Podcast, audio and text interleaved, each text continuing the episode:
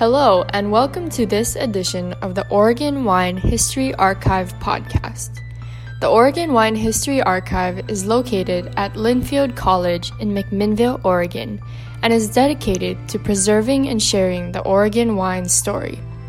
This podcast will share these stories through oral history interviews we've conducted throughout the industry. Please enjoy these stories. My name is Stephanie Hofmann. I'm here with Jarod Sleet. We're here at ROCO Winery. It is July 16th, 2018. And our first question is why wine? Why wine? Why not wine? Uh, wine's amazing. It's a fun industry to work in. It's a delicious product, and yeah, I love it. So that's why wine. How did you first get introduced into wine? Uh, so I got introduced into wine um, via food. Um, 2008, I was working at New Seasons Market. Also, I was doing my own um, catering thing. And I met the winemaker for Cana's Feast, and he invited me to work uh, the vintage for him in 2018. I fell in love, and that's how it all began. Was there a wine that really made you want to get into wine? Was there a wine that you really remember from that very beginning spot of getting into the industry? Wow, um, I think it all kind of hit me like a freight train. Um, at first, there was like no wine, and then there was I was surrounded by all this amazing wine. So I don't know if there was anything in particular, but just the fact that I it was really opening my eyes to this world of wine in the Willamette Valley, and there was so much amazing wine that I felt the need to get involved. Yeah. What was your first impressions of the industry um, whenever you were first getting into it? Uh, first impressions of the industry. Um, well, I guess my intro would be the vintage that I worked in 2008. I um, met a Mason guy from Australia, two other local guys that worked with me at Cana's Feast. Um, so everyone that I met was just really outgoing, fun to be around, and the energy of the industry seemed to be amazing. So. So after that first vintage, can you take us through what you did after that? What were your next steps? For sure. So yeah, 2008 was the first vintage. Um, then that's when I decided that's what I wanted to do. Um, I did move to California for two years um, with a friend just to get a change and kind of see what the Bay Area was like, and also to have the opportunity to check out some California regions. Moved back here 2010 applied for school at oregon state university uh, went there graduated 2013 uh, then i worked uh, vintage at archery summit.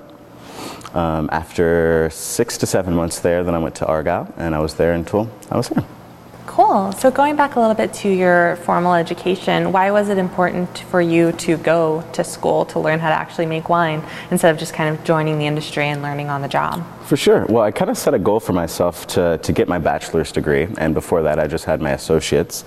Um, so once I realized what I wanted to do in my life, I thought it was fitting that I go back and actually make the goal that I set for myself of getting my bachelor's. Yeah. What, um, while you were there, what did you learn that like has really impacted your time in the industry now? Like, what were some like standout lessons or like things that have really stuck with you? Uh, for me, I would say um, industry connections. That's one thing that I worked really hard on while I was at Oregon State, and the things that I think have benef- benefited me the most um, prior to my education there. It's uh, meeting the right people and knowing the right people and fostering those relationships tend to get you where you need to go a little faster. So, Yeah. yeah. Can you talk about um, your time interning at Archery Summit a little bit? Yeah, for sure. Uh, so that was a really good deal for me because I did like a split internship. I started off in the vineyard as a vit tech, um, worked there through the summer, and then at Harvest moved into the cellar and was kind of a lab technician. Uh, so it's really good to see both sides of it, you know, um, from bud break to, to bottle in essence, you know. Um, it was a really great experience. Can you tell us any like fun stories or like things that because it's kind of different going from even though you already did a harvest going from learning stuff in school to actually having being an intern is there any like fun stories or things that really stood out to you during that time Hmm, fun stories. I'm sure there are. But they, I feel like they're all getting like blended together, so I'm having trouble like picking out a particular Yeah. fun story. Um, yeah, the crew at uh, Archery Summit was a super fun crew, and they have you know the guest house there that the interns stay at. So um, we would have like once a week like giant barbecues, and everybody would bring wine, and we would do kind of like uh, blind tastings and choose like regions. So I got to experience a lot of new wine from regions that I really haven't experienced wine from before. So that was really nice, and um, yeah, just meeting all the cool people. Yeah. So after your internship at Archery Summit, you went over to Argyle. Yeah. Why did you decide to go there? Uh, sparkling wine. Uh, it's something that I've been interested in uh, since I kind of joined the industry. Um, and I knew that um, Rollin and Argyle was a really good place to start learning that. So, Um, what, and what position were you um, while you were there? um, uh, started off as just a cellar intern, and or not intern, but uh, cellar hand, I guess, um, and then moved up to cellar lead before before I left. During your time at Argyle, um, in those positions, what were some of the things that you learned that you found really important and have really helped you while here at ROCO? Um, time management is a big thing. Um, working with a larger crew and having a larger production, there's just always something going on. So you kind of always have to have the calendar in the back of your mind of what's coming up, um, what you're doing now, and then how to like transition those things together. So time management was a big thing that really I learned at Argyle that helped me here. Um, what's your favorite part of, I guess, the wine cycle, as it were? So, like from um, very winter pruning, all of that, all the way through harvest. What is the part that you really love doing? harvest like when the fruit starts rolling in the energy of the crew is just phenomenal. It's very high paced very active. I really love that time of year obviously because we get interns in from all over the world. So you know newberg and dundee it's just popping with activity and new faces and new energy and that's when you kind of get the first insight into what the vintage is going to be you know it's like you're tasting the fruit as it comes in so then you're having an idea of like how the fermentation is going to go and how that's going to play out with the wine in the future so that's for me the most exciting time Definitely. Was there a harvest that really stood out to you during your time at Argyle? Or any like memories that really stood out to you then? I would say my first harvest at Argyle was the one that stood out to me, mostly because we were in transition from moving from the old facility, production facility, to the new production facility. So not only did you have the challenges that you would normally face during uh, a vintage, but at one point we didn't have running warm water half of the facility wasn't even completed you know so we could only occupy part of the facility at a time and then we would have to like s- move you know around as the construction was developing and finishing so yeah not only did we have the regular like things that we had to deal with for the vintage but we were working in a space that wasn't quite ready to be worked in so it added a whole new level of you know complications and, and things to deal with Yeah.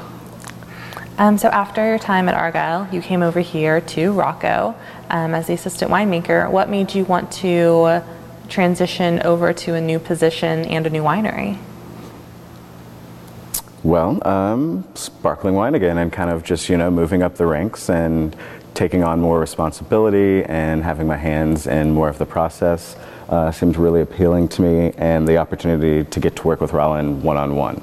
At Argyle, he was more of like in a consulting role, so I would see him from time to time. But now I get to like work with him on a daily basis, and I thought that would be an amazing step for me. So I was very eager to do it. What has it been like working with Rollin on a more daily basis now? Um, amazing. Uh, he has a great personality. I think we get along very, very well. Um, great working relationship. And he's just like a wealth of knowledge. And now that I'm around him all the time, I feel like I'm getting more and more of that knowledge. So it's been, been really great. What's one of the standout things you've learned um, about winemaking from him during this one year of being here now? Attention to detail. I feel like um, in a lot of my other places, I was very detailed in my work, um, but he is always encouraging me to be more and more and more detailed. And that I think has been very, very beneficial to me, and I've, I've thoroughly enjoyed it. So you just talked about your interest in sparkling wine. Um, what interests you so much about that particular type of wine, and what are some of the challenges of making sparkling wine? True. Oh, wow. That's a really great question. So, some of the challenges I think in making sparkling wine is um, patience, and I think a lot of people want to make sparkling wine, but they don't really know like how long that's going to take and the steps that it's um, that are involved with that.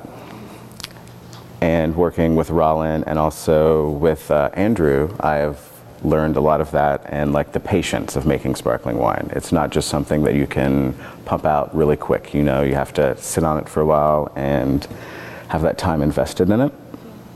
Yeah. Can you tell us a little bit about that process of making sparkling wine? Because I do feel like many people don't know how long it does take. Yeah, yeah, yeah. So, like most wine, you have the primary fermentation that happens, um, but then you have a secondary fermentation that happens in bottle. Um, wine sits on, on the yeast in tirage for X number of years. Um, typically, the longer, the better. And then after that, then you have disgorging, um, and that's when you would add the dosage or no dosage, depending on the style of wine that you're trying to make. Um, and then it will be corked and ready for the public, you know. But that's typically a three to four year window. What is it like in an industry where you touch a vintage, so you've touched the 2017 vintage, but you're not going to see the results of that in a year if it's rosé, but then if it's white wines or red wines, it's just and then sparkling, it can be up to three years, even more. Was mm-hmm. it like being in that kind of industry, making that kind of product? I really like it because for me, it's like you kind of sit sit it on the back burner for a little while, and then when it comes back to you, you get excited all over again.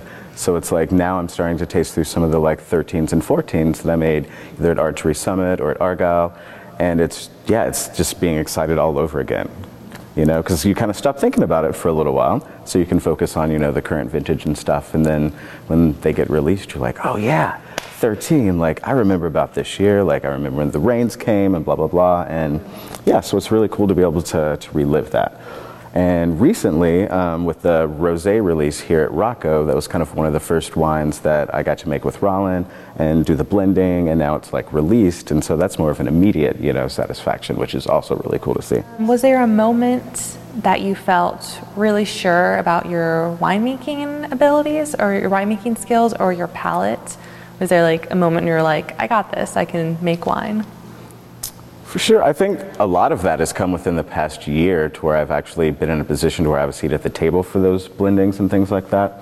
And um, like kind of working with Rollin and we'll go like A, B, and C, and then we end up choosing the same one, you know, and then we have our reasons why. And like when those things kind of line up, I'm just like, oh, yeah, I got it. So, yeah. And so you also have your own label.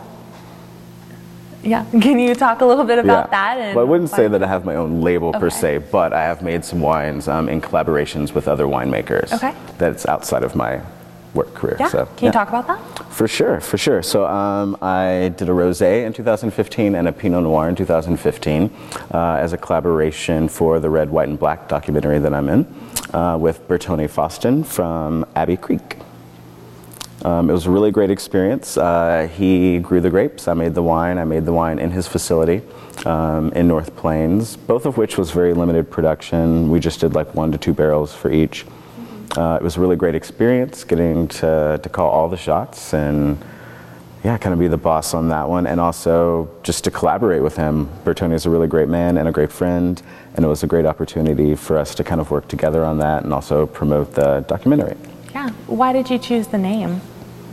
Um, Sleetown because mm-hmm. uh, it's my last name and it kind of throws homage to where I grew up in central Kentucky. Um, my family's, after the Civil War, uh, started a small community called Sleetown, and it was there for about 100 years, uh, a self sustained small town, stores, markets, farms, and all that. Um, it was recently just purchased by the state of Kentucky as a state historic site, so I thought it would be a great idea to throw homage to that with my first wine. That's awesome. And what has been the response to that wine from people? Because it's people can now drink it. What has been yeah, the response? Yeah, for sure. Uh, it's been a good response. It's pretty much sold out, so that's a good sign. Um, but everyone has loved it. Of course, my family back in Kentucky, I sent them a bunch, and they're like through the moon on it. So it's everyone's really liked it. Yeah. And then you mentioned the documentary Red, White, and Black. Um, how did you first become aware of the project? Well, I was kind of there from the beginning when I first met Bertony, and I think it was 2014 into 2015. I was kind of talking to him about when I was at Oregon State, I was really looking for like resources and avenues to find other people of color within the wine industry. And I really had a hard time finding it. And at that time, he had the idea of doing this documentary and had just met Jerry.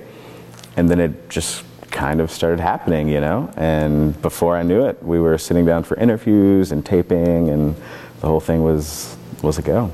Can you talk about the process of being in a documentary? What was it like doing all those different interviews and getting like camera people following you around Argyle? Right. Uh, it was fun, a little nerve wracking. Uh, I always get nervous in front of a camera, so that's been something that I've been working on in the past few years.